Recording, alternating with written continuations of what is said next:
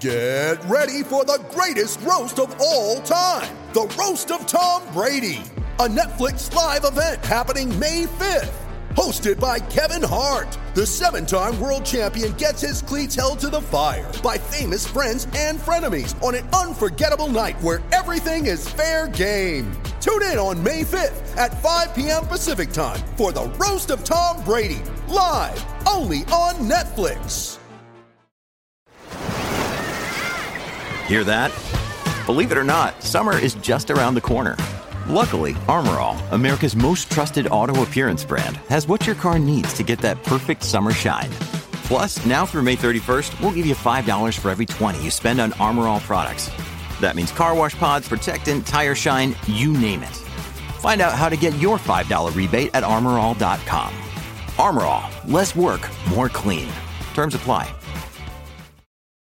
It's only a kick, a jump, a block. It's only a serve. It's only a tackle, a run. It's only for the fans. After all, it's only pressure. You got this. Adidas.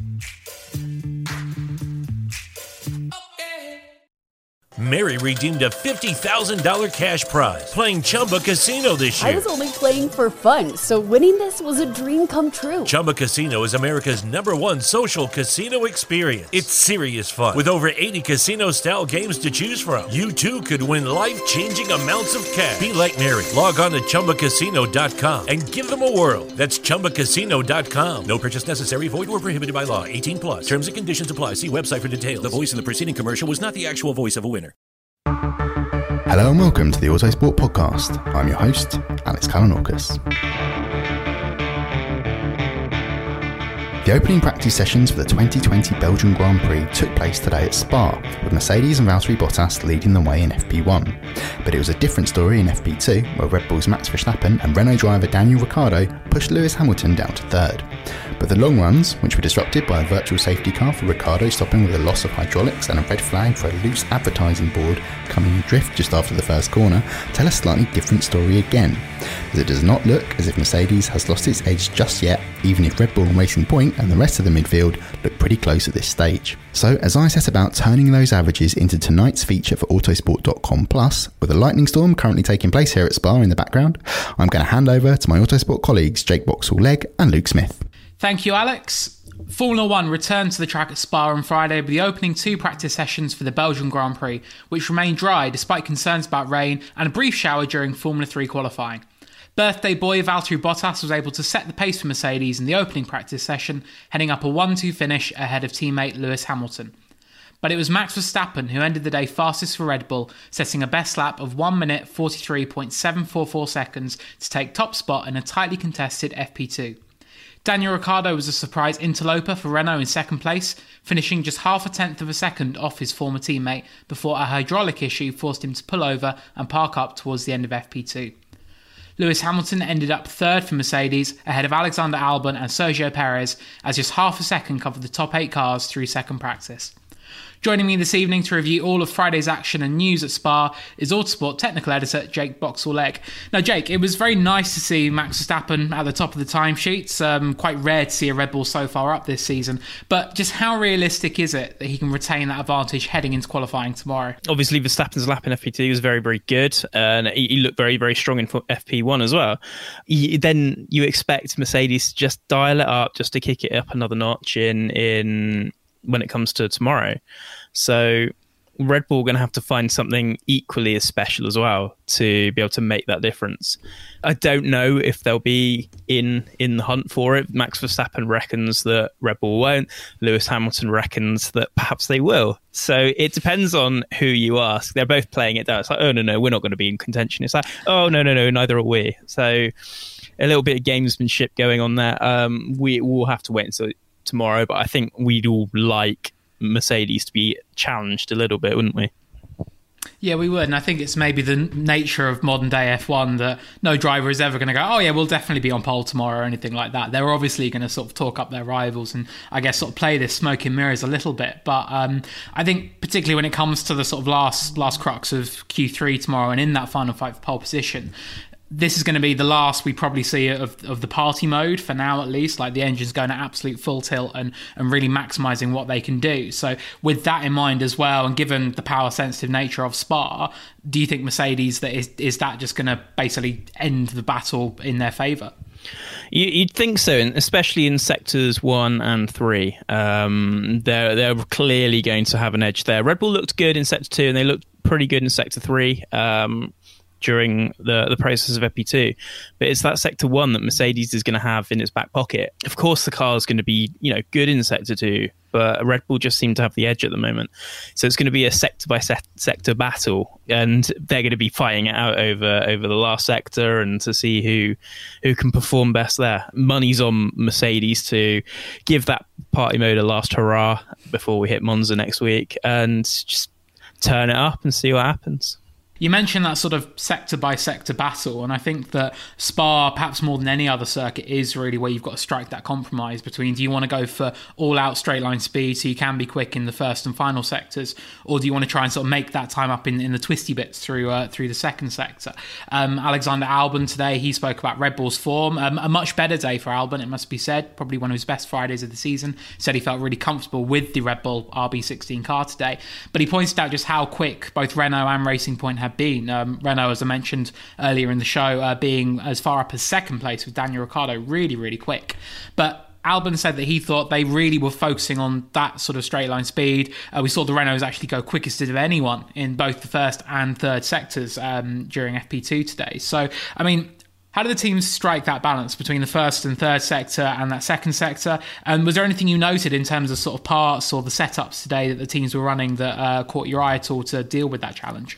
I think you've got to pick a sector that you're going to go for. So you either decide that you're going to be massively quick in sector one, or you decide that you're going to go for sector two and see suggest where the, the gains are in the corners.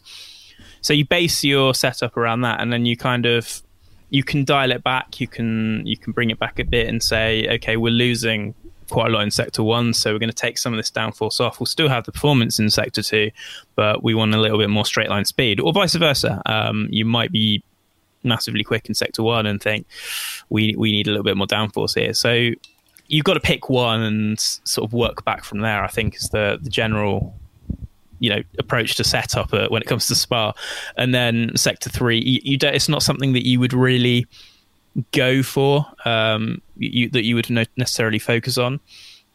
It also comes down to the design of the cars as well. You know, you look back in the past and teams have gone, we want to set up our car for, because like they always group Silverstone and Spa together because um, you can sort of dial one package back to get the other really.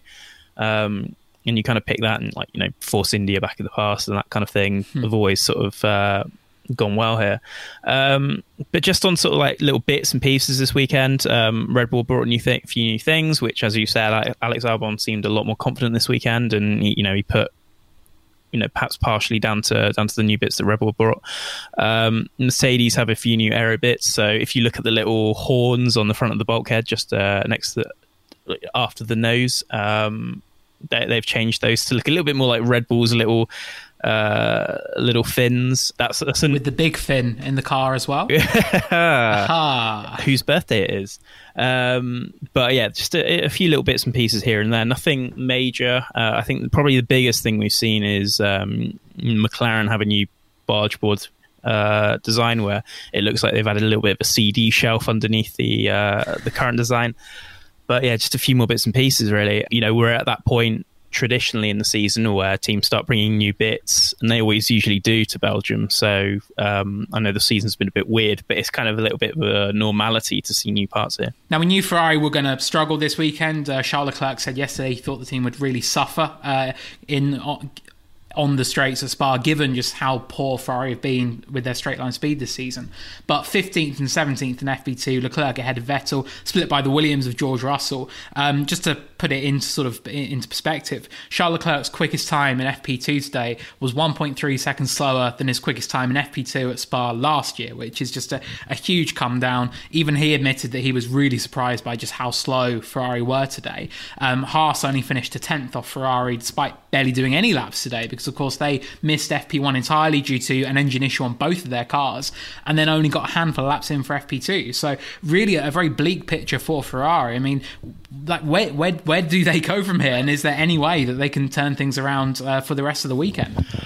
Uh, it looks like a bit of a write off now, doesn't it? Um, because what was clearly the case last year was they had a lot of top line speed, and sure, a lot of that was down to the engine, but it was it was quite a low drag car as well, the the SF90 last year, and it did seem to lack things in the slower speed sections. And Ferrari put a lot of effort into trying to recover a little bit performance in that regard. But what it's done is it's thrown a load of drag at the car, and they don't have the engine power to compensate for that. So they're in this weird situation where their car is completely opposite to, to what it was last year. I don't know where they can go from here. They've trimmed off as much wing as they probably can on that car to compensate for the engine. So it seems a bit problematic at the moment. Um, they'll have to work some kind of miracles overnight. Uh, this is where they would benefit from having, uh, as they have did in the past, somebody in the simulator. Because um, Antonio Giovinazzi always used to be amazing at that. He'd find something in the simulator on a Friday night and Ferrari would suddenly turn it around. So they need that kind of miracle again. And just how, like, looking forward a little bit here, but how bad are things going to be at Monza, judging by today? I, I think I said this earlier in the season. I'm going to be watching with some kind of I, don't know what the word is, uh, but sort of like some kind of grim gallows humor, keen anticipation, just to see how bad it will be. Not because I want Ferrari to do badly, but because it's their home and they were so good there last year and this engine car combination is just they seem uh it, it, i don't know it's gonna be it's gonna be awful i think I think that's putting it very mildly, uh, to be honest with you. Uh, let's look at some off track news that we had today. We uh, got confirmation that the second race in Bahrain, uh, that will be held in December, the Sakhir Grand Prix, uh, will be held on a different layout. They will be using the outer loop of the circuit, which we must stress is not an oval. It's not an almost oval. It's nothing like an oval, no matter what Ross Brawn or anyone else may say. Um, Jake, what are your thoughts on that? Um, are you equally as sort of infuriated by this talk of it being an, an oval as everyone else is? and and what, what, kind of challenge do you think this uh, sort of 55 second lap they're predicting qualifying? How cool is that going to be for F1? Well, first of all, I saw a tweet earlier from um, IndyCar driver J.R. Hildebrand who quoted one of our tweets and said, uh, It's not an oval. Anyone who has ever driven an oval will tell you otherwise. And sorry, J.R. and I agree. It's it's not an oval. It's the outer bit. It is uh, a, a mixture of the current Bahrain circuit, part of the Bahrain circuit we used in 2010 that was incredibly popular, and um, a service road. So it's going to be. I'm so interested to see because this is just. This is madness. If you had said at the beginning of the year we're going to be using the outer loop Bahrain circuit, I'd have thought how are we in this situation where we're just going, you know what, you know that circuit, let's just let's do it. I'm I'm so excited to see it, but if you had said this at the start of the year, I would have asked for a, a bit of whatever you were on uh, this is it's it's brilliant. It's brilliant. It's the variety we need in Formula One. It definitely is. Yeah, and the chief executive of the Bahrain International Circuit, uh, Sheikh Salman, he he said earlier this year that apparently that layout has only been used for sort of like club days and like gentlemen drivers and and corporate events. I think he said that Rolls Royce did some sort of running around there with some of their high performance cars because they didn't want to sort of have too much of a technical middle sector or anything. So I think uh, yeah, nine corners, a 55 second lap in qualifying, a sub 60 second lap probably in the race as well. 87 lap race. I mean, it's going to be maybe the closest thing we get to the Indy 500. I think. I think in Formula One, I think it's going to be very quick. Um, we can hope for three DRS zones as well. That would just be mental. But uh, yeah, I fully agree with you. I think that that is one of the sort of the few saving graces from what has been a very challenging year for Formula One and for the world in general with this pandemic is that we've got such a creative and exciting calendar. So I think, uh, yeah, major props does need to go to Formula One for that. Uh, but we'll wrap things up in this bite-sized podcast by uh, looking ahead to qualifying tomorrow. Uh, Jake, I'm going to ask you to pick your pole position shout.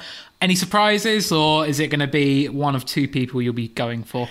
Uh, I would love to pick a surprise contender. I would love to say either Red Bull or Renault or Racing Point just somehow gets it together and knocks it out of the park. Unfortunately, I will not be so bold, and I will say Valtteri Bottas will be our pole sitter tomorrow. Ooh, interesting. I'm well for the sake of uh, parity. I will say Lewis Hamilton will be the man to do that for Mercedes. Um, will we see a Ferrari advance from Q1? We will see a Ferrari advance from Q1, but not two. So yes, things looking very difficult for Ferrari going into qualifying tomorrow. Uh, but be sure to join us on autosport.com for all of the action. We'll have our live blog running as always. And uh, yeah, Jake, thank you very much. And we'll hand back over to Alex at Spa. Music is 6am by Trilo, written by Marcus Simmons. See soundcloud.com slash Trilo Music.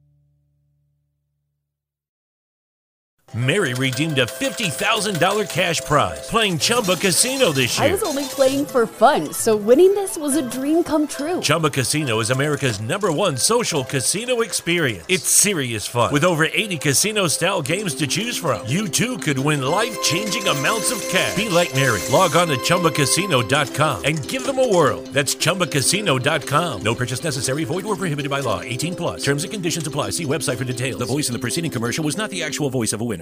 Some folks don't stop till they find the truth. June's Journey is a roaring 20s murder mystery hidden object game. Find your first clue by downloading June's Journey today. Available on Android or iOS devices and on PC through Facebook Games. Sports Social Podcast Network. Lucky Land Casino asking people what's the weirdest place you've gotten lucky? Lucky? In line at the deli, I guess? Aha, in my dentist's office. More than once, actually. Do I have to say? Yes, you do. In the car before my kids' PTA meeting. Really? Yes. Excuse me, what's the weirdest place you've gotten lucky? I never win and tell. Well, there you have it. You can get lucky anywhere playing at LuckyLandSlots.com. Play for free right now. Are you feeling lucky? No purchase necessary. Void where prohibited by law. 18 plus. Terms and conditions apply. See website for details.